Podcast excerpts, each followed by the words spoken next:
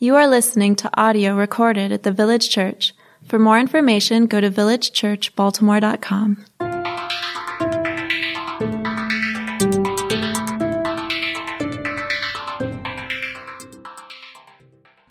Let me read from Matthew chapter 5, and you should see up here on the screen. And this was the teaching of Jesus, where he said, You are the salt of the earth, but if salt has lost its taste, how shall its saltiness be restored? It is no longer good for anything except to be thrown out and trampled under people's feet. You are the light of the world. A city set on a hill cannot be hidden. Nor do people light a lamp and put it under a basket, but on a stand, and it gives light to all in the house. In the same way, let your light shine before others, so that they may see your good works and give glory to your Father who is in heaven. So, this was a part of this uh, big mega sermon that Jesus gave here. And, and he's talking about the purpose of his people, those who would follow him. And when we see the reference Jesus makes the salt here, most of us, because we live in 2018 in America, we're thinking of like a flavoring agent. Like we're thinking of something that makes your food taste better, but that's probably not what Jesus meant when he's giving this call for the church and who we are supposed to be in the world.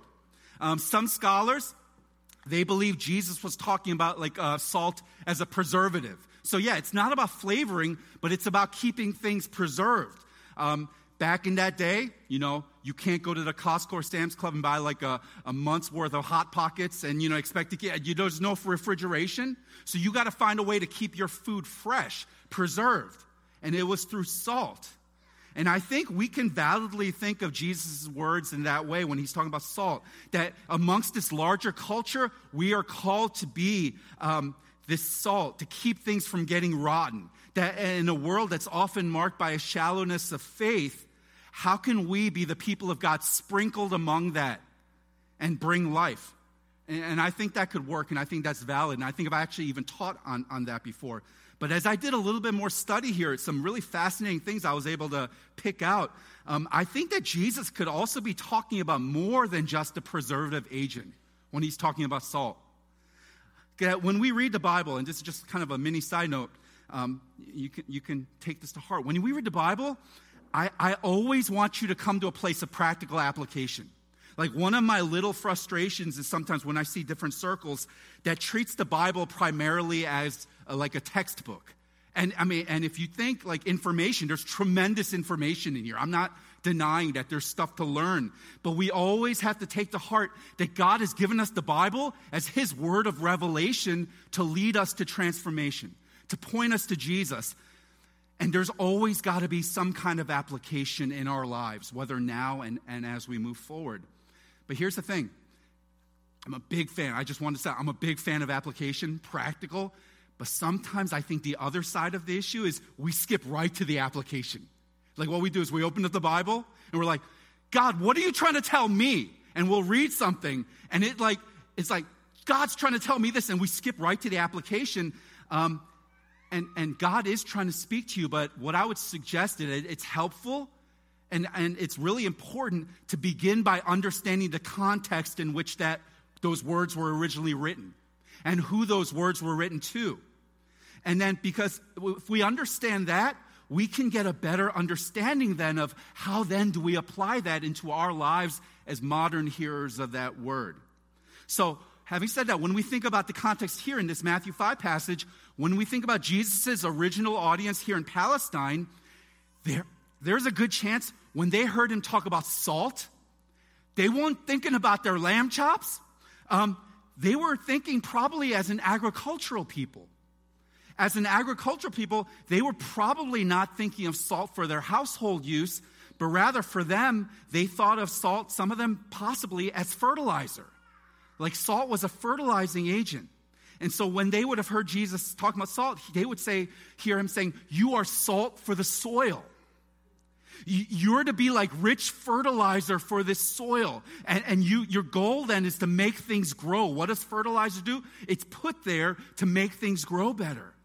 So when he's talking about losing your saltiness, then, maybe he meant be that tougher kind of salt, because there's all different kinds of salt, some more rocky, some more tougher. Be that tougher kind of salt that doesn't disintegrate it easily and lose its gypsum, which makes it less effective as a fertilizing agent. Be the kind of salt that keeps the soil what it's supposed to be.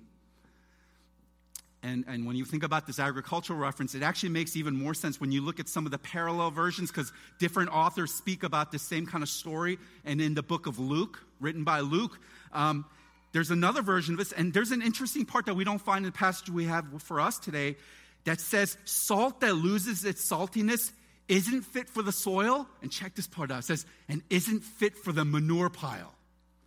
Isn't fit for the manure pile.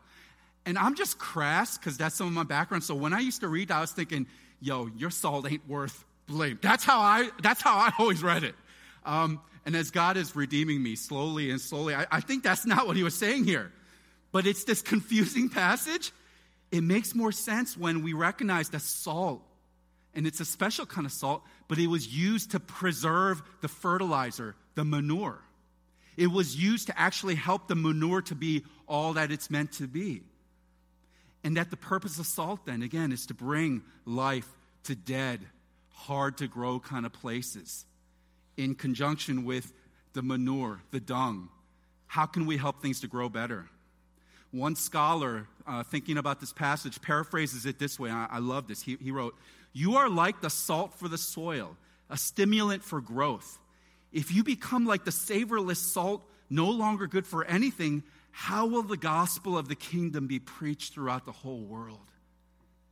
He was saying, Your saltiness, it has an effect in the Word of God, effectively getting into dark, messy, dark, hard places that things don't grow. That's where you're supposed to be to help growth.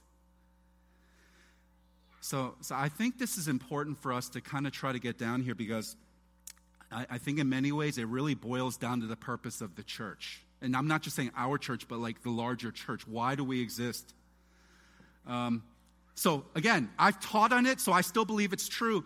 But here's the thing if we think of salt as like the preserving agent, and that's like the primary thing, and then we read this passage that way, the philosophy then is we are meant to look at this world that's godless, and it might be, but it didn't used to be. So, how can we fight how can we preserve what's good and let it not get rotten? And we are the people of God that are meant to kind of get into those places so that it will stay as it's meant to be. That's what salt does.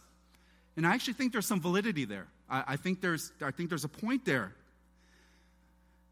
But I think if we're not careful, if we think of salt predominantly as a preserving agent, and then the church is the expression of that, what happens is the church starts to get involved in things like culture wars, starts to get involved in things that say our main goal as a church is to keep the way of life that we know. Because we used to be a Christian nation, we used to be a God fearing nation. We had prayer in our schools. We had people who went to church. We didn't have all these heathens running the media and running Hollywood and running the government. We need to preserve our way of life. And again, I want to say, I think there's some validity there. I, I, think there's some validity there. But I think if we're not careful, if that's the primary role of the church, we get into this defensive posture. We get into a fighting posture. We see those who disagree with us and disagree with maybe our way of life, and they become the enemy. Rather than people, perhaps God is saying, no, these are actually the people you're supposed to love. I'm showing you who you're supposed to show kindness and mercy and undeserved grace towards. Maybe that's a view of salt as fertilizer. Because if we grasp that Jesus is calling his followers to be fertilizer, that is a radically different call that he's given us. It's not just trying to keep the world from further decay. Again, nothing wrong with that. But it's even more radical than that. It's the call that you have when you follow this Christ who's pretty radical in himself. It's this call to go into the broken places. It's the call. Don't just try to find churches that are all glitzy and everyone's got what they're, and it's like a Christian social club. But rather, the call is go into those cracks where there's messiness and there's brokenness and there's hurt and pain because that's why you've been given my spirit to bring life to dead places. Because that's what fertilizer does in working with soil and helping it to become nutritious so that things can grow. So we're called to be salt, called to be fertilizer, manure, help bring life and growth. And then we see in verse 14 the expression of this call You are the light of the world. A city set on a hill cannot be hidden, nor do people light a lamp and put it under a basket, but on a stand, and it gives light to all in the house. In the same way, let your light shine before others, so that they may see your good works and give glory to your Father who is in heaven. Again, guys, it's critical for us to know our purpose. Um, if you want to know little pet peeves I have, I don't know if I should share these, but I will, because we're all about disclosure, right? One of my pet peeves is in the church, and I'm not even saying our church. I think I like our church. There's a reason I've been here as long as that. I really like our church. But one of the things that drives me crazy is when people saying, I just wish the church were deeper. And I want to preface, I'm a fan of deep church. I'm not a fan of shallow church. I don't like superficial kind of play around and like, I'm not saying that. But usually, what people say when they say, I wish things were a little deeper, is, man, I wish I could get like seminary level stuff during the sermons and Bible study, even though I don't want to pay for seminary. I want, to, I want someone else to go there and learn that stuff so they can transfer it to me. And I want to really learn deep stuff. And again, nothing wrong with that. I would highly encourage it. But the problem I see is sometimes the deep kind of call, it's for the sake of just learning more. It's for the sake of wanting to know more. It's for the sake of putting our nose in a, in a book and being so happy if we never get out of that book. But that we get all this tremendous information and we know how to argue with people on Twitter because we just know so much about everything. But we have to be people who want deep study. We want deep engagement with books, especially the Bible. We want deep prayer. We want deep engagement with the Spirit. But, guys, the reason we're called to grow deep in our faith is so that we can best live out the design that we are as, the, as we are to, uh, to be the people who are on the message of Jesus to the world. That's why we're supposed to be deep, so we can best be the message of God to the world. That God is the light of the world in Christ. And as we're transformed, as we follow him, our lives, they, they shine. And they're saying, hey, hey, you want to see why I'm different? You want, you see there's a change in my life? I'm not talking the way I used to. I view my money. I view sex. I view relationships. I view my time. There's something different about me. You, you have to know it, it's because of this Jesus. It's because of him. And we just point to him. And we're, if you think about it, when we're talking about light, it's like we're a flashlight in a dark room and all the power's gone out. You can't see a thing. And your kids are crying because it's suddenly dark. And you get that flashlight, you turn it on, and you point, and you're able to finally see what you're supposed to see. We are like that as we point to the greater light, Jesus. So we got salt and we, we got light. So when we think of our purpose, what then are some of these signs to help us to know if we're growing in these ways. How can you and I, how can we know if we're growing more to be salt and light, more as this fertilizer, more as this light?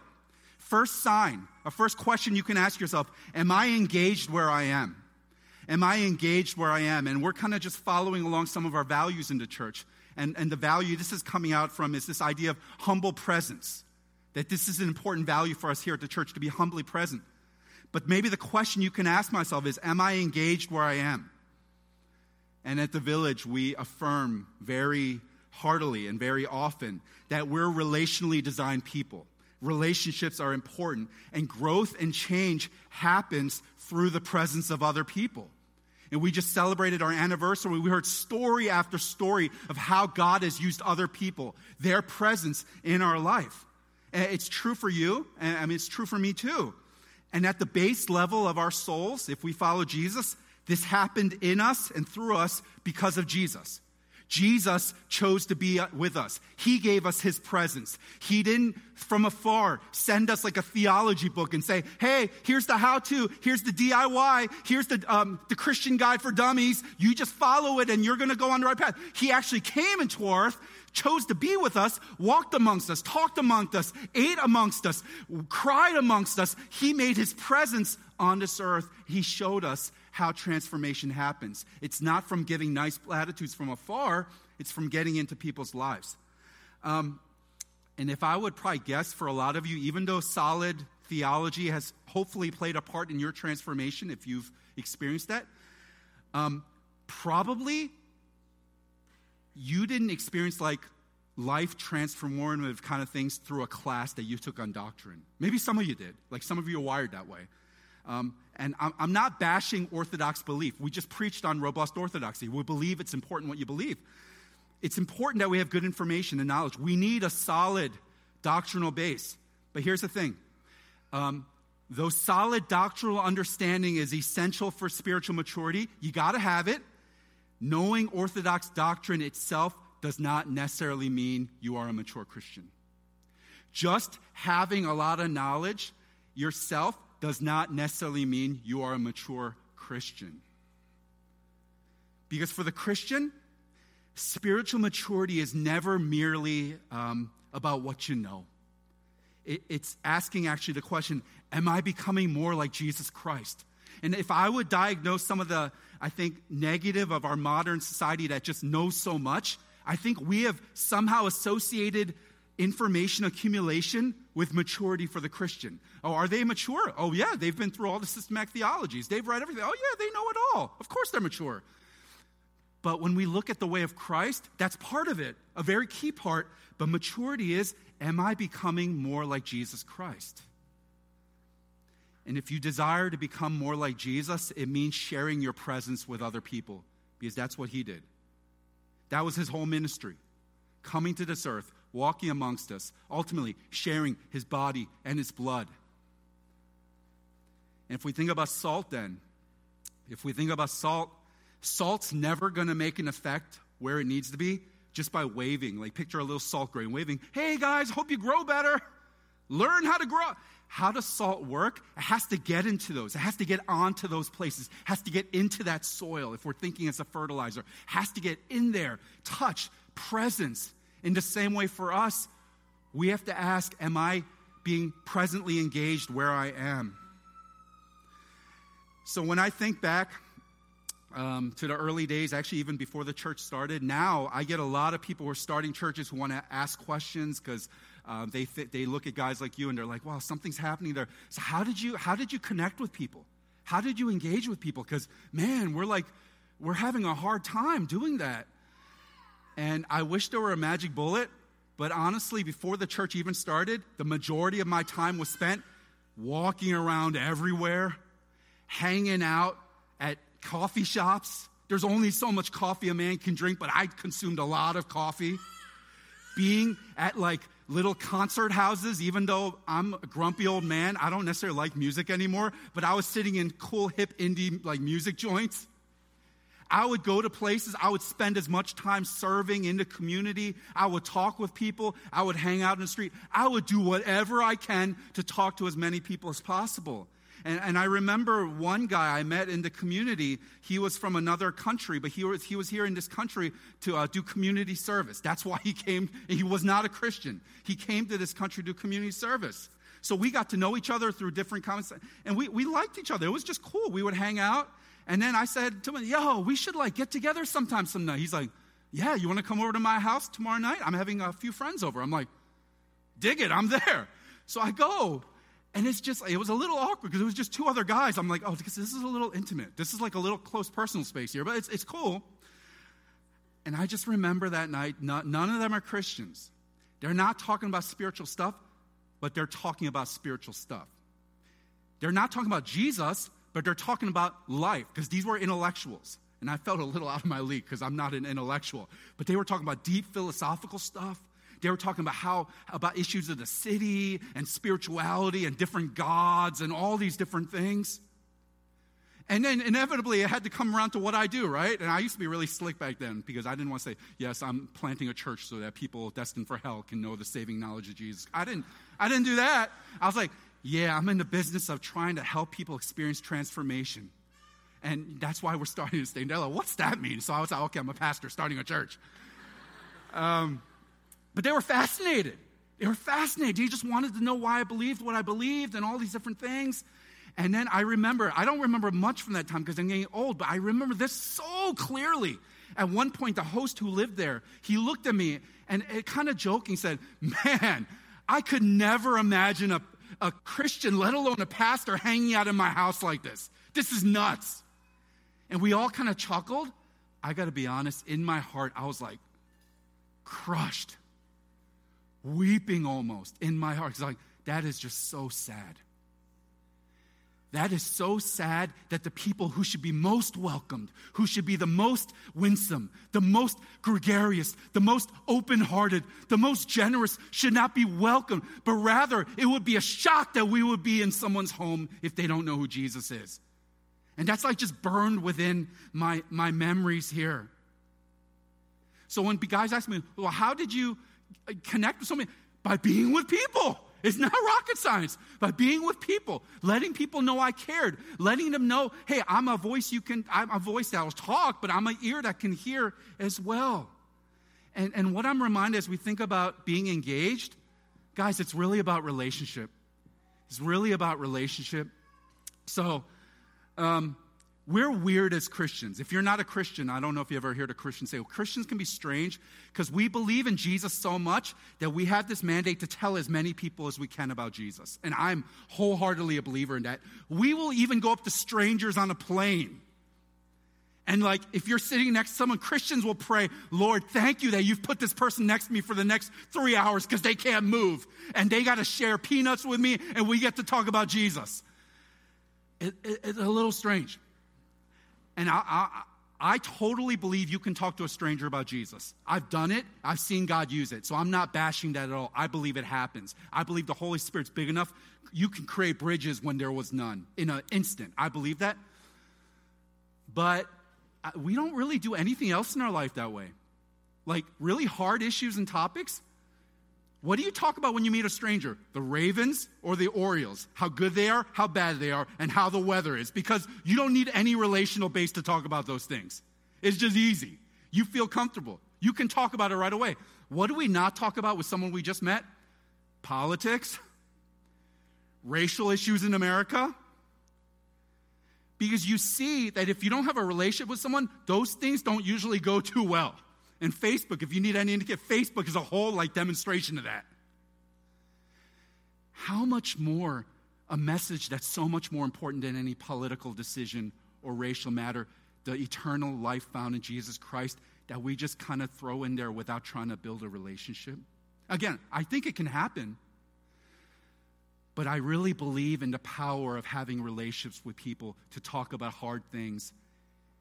And the gospel is a wonderful message, but it's kind of a radical message too. And I want to encourage you part of being engaged, being present, is knowing people enough to the point where you can talk about hard things. Who do I talk about race issues with? Not people I meet on the bus, but it's guys, uh, men and women who I've known for years now. We trust one another. They trust me that when I start talking about this, I'm not trying to hate them. Like we can talk honestly, but relationship has been built up. In the same way, as we try to engage with where we are, it's really about relationship. So let me ask you to think about this frame of mind. I don't know how often you think about this. Consider how much God loves the people he has put around you if you follow Christ. Consider how much God loves the people he has put into your circle of family, friendships, work, gym, whatever it might be. Consider how much he loves them that he would put an image bearer of him, a follower of him in their midst so that you could share your life with them with the hopes that one day you could even share the hope you have in Christ with them. How much God must love people. God doesn't hate sinners, his beloved children in their circles so that you could love them your coworkers, your neighbors, your classmates, your friends, your family. Just practically ask, Am I engaged where I am? Ask, How can I be present? I know you like to sleep during your lunchtime because you're an introvert, but maybe once a week you say, This is the lunch I'm going to have with my coworkers. Seriously, God, I spend like eight hours a day with them. Yeah, one, one half hour won't kill you. Spend time with them outside of work. So, am I engaged where I am? Another signpost for us. Do I see life with intentional eyes? Do I see life with intentional eyes? And this flows out of our uh, value that we have at the church called equipping for mission. That one of the values, what's important is we want to equip you all to live life intentionally on mission. We want to help you to be that salt and the light that Christ speaks of here. Our goal in what we do here at the village is we want to best train you to view your life that way. So we're very highly purposeful here at the village. So some of you who are new, you might think, yo, this church is so lazy. Because churches I've been at the past, they had programs all the time for every possible thing. They had stuff going on like every night, every day. They get things in the morning. They got things every weekend. They got conferences every week. They got plans. They got studies. They got groups. Yo, your church is lazy. Just kind of like do a few stuff. Um, maybe we're lazy, but I, I would prefer to think we're actually very purposeful because we direct our energies very intentionally towards a few things we think this is important gathering as a people for worship. Very important. We want you to be here. Um, we think being in a community group, being in some kind of smaller community, very important. We want you to commit to that. And then we have other things that we offer to you um, every seasonal missions opportunities, serving the community, retreats, mission trips, all very important. Do those as you can as they come. But we don't focus on everything. And here's why it's really not that tough. I don't want you to be in church so stinking much that when we tell you to go be and hang with your neighbor, you're like, when? like midnight on Wednesday? Because that's all I got right now. Google Calendar all pink or all blue with like Jesus stuff, with your church stuff. I got no time. I need to sleep. So we want you to purposely not be at something that's church every day. And some of you, this is radical. You're like, my last church said I should not be doing anything with anyone who's not a Christian. I say, well, what's the Bible say? We're called to be salt and light. Sometimes it's really hard to be in those dark, um, hard, broken, cracked areas if we're just only around other image bearers who are patting each other, saying, Oh, great job following Jesus. I'm not saying fellowship's not important. We need fellowship. But we got to remind ourselves why we have fellowship. Even the sweetest time of communion with one another is to strengthen you for the mission that you've been given.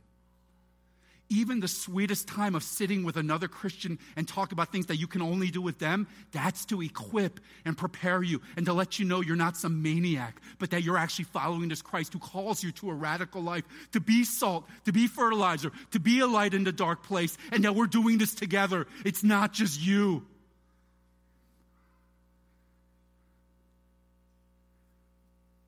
That's why we're not highly programmed here, and that's why we're intentional. Because we want to see you as salt and light. We want to see you as fertilizer and a flashlight. I don't know what that looks like image wise, but metaphorically. If that's what we're doing, our greatest, some of our greatest work as church leadership is we are going to fight as hard as we can so the village doesn't become a large, like, Christian nursery for adults. What I mean by that is often churches can become a place where we just kind of collect Christians so that you don't get into bad stuff and you're in a safe place.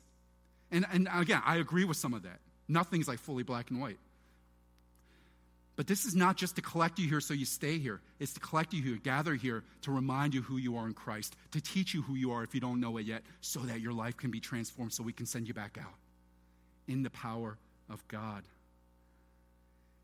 Everything is done with the goal of trying to make you saltier, shine brighter. So I invite you, obviously, come worship. I invite you, to get into a group. And if you've always heard getting into a community group as, you know what, good Christians, they, I guess they sit together in circles once a week. I guess I should do that. Eh.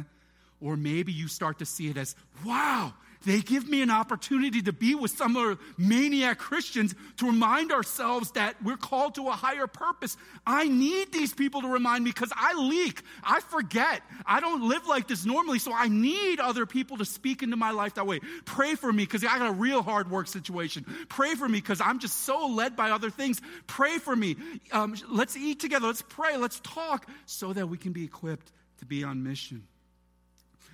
Maybe practically, if you want to apply something, let me ask you this. One thing I love about going on a global mission field is when you go there, you just pray so much. If you've been on a mission trip, you know what I'm saying, right? You get up, or maybe it's just me, you get up real early in the morning and you just pray. You pray so much, Lord, we're going to go out into the streets. We're going to go into these villages. Lord, pr- we pray for the people we're going to meet. Prepare them. Let their soil of their heart be soft to receive your word. Lord, help me to not be such a fear of man type of person, but help me to be courageous. Lord, may there be opportunities for your gospel to go forth. And then we come back home at night and we debrief and then we pray some more. We're like, Lord, all the people that we talked with today, they seem so open to these things. God, may those seeds not be snatched up, but we pray for them that you might give them real seeds of faith and help this ministry to grow. We pray so much, but, but I come back home and then I realize the place that where we spend most of our work, that is probably the majority of your mission field, which is your work, your school, your families. We don't pray like that. We just try to survive, right? That's what we do. We just try to make it through. Maybe I can ask you to start to think of your mission field every morning. Where has God placed you intentionally? It's not an accident because our God doesn't work in accidents. Where has He placed you? And just take a minute, even if that's all you have, but just say, Lord, give me eyes this day to see like you do. God, give me patience because these people want me to ram my head into a wall. God, help me to love in an un, un, unknowable way and remind me that's why I need you because I don't love like that. And take a minute or two every morning, pray for eyes to recognize intentionally places that are dead and dark. So, do I see life with intentional eyes? One more sign who is family to me? Who is family to me? And, this springs out of our value at the church of united diversity. You know, we value the fact that we are made up of a people of a lot of different cultures and backgrounds. I love even internationally, we're starting to represent different nationalities here from overseas coming. Uh, but we talk about the idea that we're united, we're one. We're one, but we don't lose who we are individually as well. We're not a colorblind theology kind of church. We actually believe, just like you can see all the different colors here, God sees that as well, and He celebrates that because He's created us to be this mosaic of different people who are somehow united by this great God. It's insane how that works. But God, through Christ, broke down the dividing walls to make us one. But we're brought together with all of our diverse myriad of gifts and backgrounds and experiences and passions and cultural knowledge. And we don't diminish one over the other or elevate one over the other. We say, God, how can you redeem all of this for your own glory? And I think about that one verse in John chapter 20, verse 21. Jesus, he's giving a commission. He said, said to them again, Peace be with you. As the Father has sent me, even so I am sending you. And as we think about mission, so much we think about kind of a very individualistic thing. But the picture we have here, look at what Jesus says Peace be with you, as the Father has sent me. This is a very clear, strong understanding of the communion that exists within God. And this is the Trinity God the Father, and the Son, and the Spirit. And I don't have time to explain that in 30 seconds. If you want a good brief run that, talk to Pastor Larry. He can talk you through that really well. But we're talking about the community that God has within Himself. God the Father, God the Son, God the Spirit. So Jesus is saying here, I'm not just going here on my own. The Father has sent me. We are a unit. We are a community. Now I send you as well, but He's sending us as community as well. And, and I, I, think, you know, it just ties into this whole idea of salt and earth because so many times when we think about diversity in a church or unity or whatever, reconciliation, it's like this kumbaya kind of thing. It's like, oh, wouldn't it be? I mean, yeah, it's like this weird, like, oh, it's so nice that we're so different from one another. And man, we lose like the mission of God. That this is not just for us to feel good. Yeah, we're not like those churches that all are the same with. No, this is so much more than that. This is the very mission of God going forth as our community represents people from so many beautiful different cultures, both here in Hampden and all the way to the ends of the earth, gathered here in a room in Baltimore. Have you thought about that? That's insane. It's insane. People with all different backgrounds becoming family because of Jesus. And our unity, I think for a time such as this, particularly now, and you might have noticed in our country, we got a little bit fracturing going on. I don't know, I heard some stuff's going on. In a world, in a society like this, the unity of this diverse group of people is that much more critical for us to take the mission and the message of our Christ. But it's hard. It's very hard. and I don't know if this happens so much in our church. Um, there's a lot of churches right now that they don't want to go to worship with the people that they see on Facebook who are talking about opposite sides of the aisle on political issues, race issues, justice issues. They're like, I don't even know if they're Christian anymore. How can I, how can I, how can I be there? How can I genuinely take that communion when Jesus said, if you got an issue with your brother, don't come and take this? I'm never going to be taking communion again. Guys, we have to fight for radical, gospel driven unity with people that you might not even like because Jesus loves you and he loves them. And he said, This is not some shallow unity that we hold hands and we say, Oh, look how much. This is one based on, look at the differences we have. Look at everything in the world that gives us a reason not to be unified.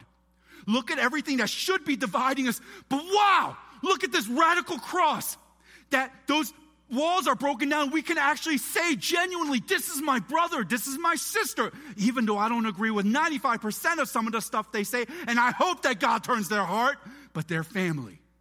They're family. And we gather here. I humble myself when I want to lay into them and tell them how evil they are. I humble myself and ask, Lord, or what are you showing me about my heart? What are you showing me about my proclivities?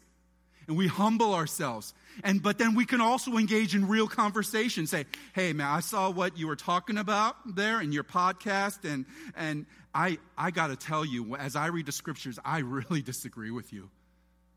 But I'm so thankful we're in a church that we can talk about this stuff now. We have to fight to be unified, especially when you're diverse. And, and I just want to say this, maybe some of you are newer newer to the village as well. The, reality is, it's much easier to feel unified if you go to a church where everyone's kind of similar to you. It just is. It just science backs it up. If you want to be unified, it's much easier to find people who look like you, who got same skin tone as you do, who, who believe in the same political party you do, who have the same educational level you do. It's just much easier. It, it really is. We need gospel, but, but not really. I mean, you can be one. Um, but it can be hard if you don't have that. And I just want to put that out for you. For some of you, you might be at this church and say, you know, I, I kind of dig it, um, but man, it's really hard for me to find my place here because people seem so different than me. This is not like my last church where like I felt like I belonged with, with people. It, it's kind of harder here. And what I want to tell you is you're not you're probably not making that up. It is harder. It is harder. It might not feel as natural, especially if you're an ethnic minority here. I I'm going to suggest it might even feel harder for you if you're used to more homogenous ethnic churches because it just you didn't have to work hard to get that but it's probably going to feel harder here when we have a diversity of class and, and, and place of origin and ethnicity race all those different factors. It's going to be hard. But i'll also say this just because something's hard doesn't mean it's bad for you. Actually when we look at the gospel some of the things that are hardest are actually god loving you and maybe for some of you one of the best things for your soul is to be part of a church where things will not always go the way you would like them to. If you're part of a diverse church, I guarantee you there's going to be some stuff you're like, oh, okay, I don't sing that song that way. That's just strange, like hillbilly sounding. I don't do it that way. We say, is that, is that a closed hand gospel issue? Are we talking about like the divinity of Christ? Or is it more a preferential thing? Because if it's a preferential thing, I'm going to ask you, chew on that a little bit. Ask, is that enough to send you out of this place? Or maybe you can say, There's enough to unite me with others here, and I'm going to fight for that. And again, I, I love, I think the weather's nice enough today that I hopefully, hopefully we'll see this. It's not like the um, rainy days where all like rats running out of here, but nice days like this, I love when we're like people are leaving church after, and then people are like walking by or driving by, and they get kind of confused when they look at the church. They're like, because they see all these different people. They're like, why are they hanging out together? That, that makes absolutely no sense. This is weird. And they're curious. And as I shared this before, as one pastor friend of mine says, the only time you see like real radical kind of close diversity is either drugs or Jesus. I, I hope it's Jesus that's uniting us here to be one. There might be stuff going on I don't know about. You know, you, you get that with the Lord. But we speak to a world that is so fractured. Look at what God can do. Look how He unites us. Look how He takes people who really don't have that much in common and He calls us family. and you're welcomed into that family as well. That's us being salt. That's us being light. That's us being fertilizer, being a flashlight. And I want to unashamedly right now, I want to put that call out for you to put your life on mission as a partner of this church, walk with this church, whatever it looks like for you right now. I will, without shame, I'm going to invite you, give all that you have for that mission. Be part of what God is doing here at the village. I, I, believe God wants to not like harm you. He actually wants to give you more. He wants to give you the life you were meant to live something that's making an eternal impact. Because that's what it means when Jesus says you're a city on a hill. We are meant to be as a village. We're not big, but a small little outpost. We're, we're, meant to be a refuge to the lonely. We're meant to be this call out to the frightened, to the lost, to the welcome, to the foreigner, to the abused, to the assaulted, to say, God sees you. God knows you. God loves you. And because He does that, we love you as well. And we want you here as well. And we do whatever we can for those who don't know Him to know Him. I pray I mean, just sometimes this keeps me up at night. But I pray that for some whose natural destination should be a judgment in hell, they may be welcomed into the presence of God through each and every single one of you. Being salt, being light, being fertilizer into broken, messy, dead places, being a flashlight into darkness. That some people who they are on a fast track to a bad place, they experience life through you. And, and I know as I say, some, say this, some of you are just like inspired. Like you're the type who watches Rocky or Braveheart and you're like, whoa, I want to become a boxer. Whoa, I want to go fight. Um, you're like, yes, throw me like Miracle-Gro, whatever, you know. Praise God. Go in that. Go in faith. I commission you to go. But I'm going to guess others of you here, you're, you're hearing Christ say, yeah, if salt loses its saltiness, it'll be trampled by men. And some of you are like, yeah, I'm, I'm, I'm trampled. I'm the walking wounded. If you're being honest, you would say, I'm just not very close to God in my life right now. I see the call that He's given to me to be salt and light. I'm nowhere near that right now. I'm self absorbed. I'm hurting. I'm hurting others. I'm hurting myself. I'm running from God. You're not close to God in your own life, let alone being salt and light to another. But, guys, here's the invitation I want to give you. This is why we call it good news.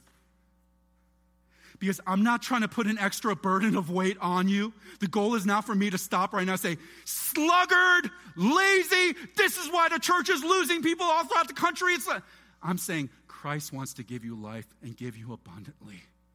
He's not trying to give you more and press you down to the ground so you feel crushed. He's actually trying to take burden off of you. Because the cross always leads us to extravagant worship towards God. Because nothing that you would confess today, nothing that you would honestly acknowledge before God, say, God, this is how I've been running away from my natural call you've given me to be your salt and light. This is what I've been doing to disqualify myself. Nothing that you would acknowledge and repent today to God will catch him off guard in any way. He already knows you. There is freedom for those who believe in Christ to confess openly before God. And, and for some of us, that's hard because with people, um, there's a chance that you confess openly, they will use that as ammunition against you. That's just real.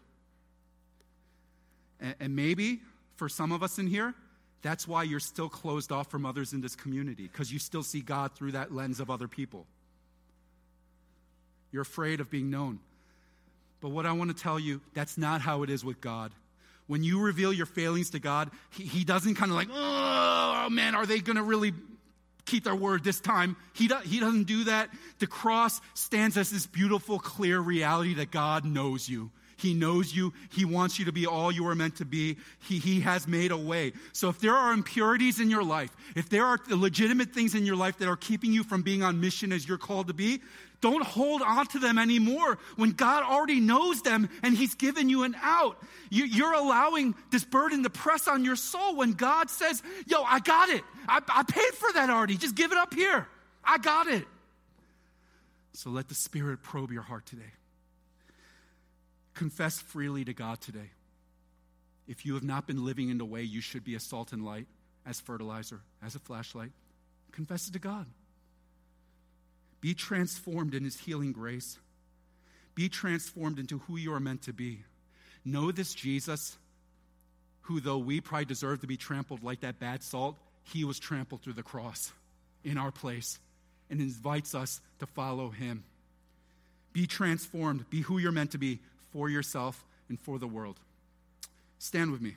Stand with me. Let me ask you to close your eyes for a moment as you respond to the word today. In a moment, I'm going to invite you to come up to the table if you're a Christian and to receive that. Take a piece of the bread and remember the broken body of Jesus and dip it in the cup. Be reminded of his blood that was shed for you, that allows you to be reconciled to him. And I want to invite you, if you're a Christian, obviously, before you come up here, do some business with God. Pray. Don't just do this like auto motion. Pray. Pray and say, Lord, here's how I've fallen short. Thank you for grace. Thank you for welcoming back. Thank you that you don't hold this over my head, but you've paid this price. And then come up to the table in the freedom you have in Jesus. If you're not a Christian, maybe you've even gone to church, but you would confess, I don't know Jesus in that way. I want to welcome you to be reconciled to God and to one another in this place. We want to welcome in here as family. You don't have to hide anymore. You don't have to try to make excuses for your sin, for your fault, shortfalls. You can be honest with this God because He knows it, and He's died for that as Christ. So, whatever you are in this place, be free to come to the Lord and be reminded of the greater call we have as a church. Lord, help us. Help us, Lord. You have given us such a large commissioning to be fertilizer into messy, dark places, to be a light shining into gloom and pointing to the hope. So help us, God, to do that well. But remind us again, our job is not to do that well by our strength, but even in our weakness, even in how we sin, we come before you and remember your grace. So, Lord, pour grace on this group. Pour grace on this room. Show mercy on those who feel trump, trampled and stomped upon, who feel far from you, Lord. Invite us back into your presence and let them even hear you love them. You love them. You love them. Because of Jesus, you love them.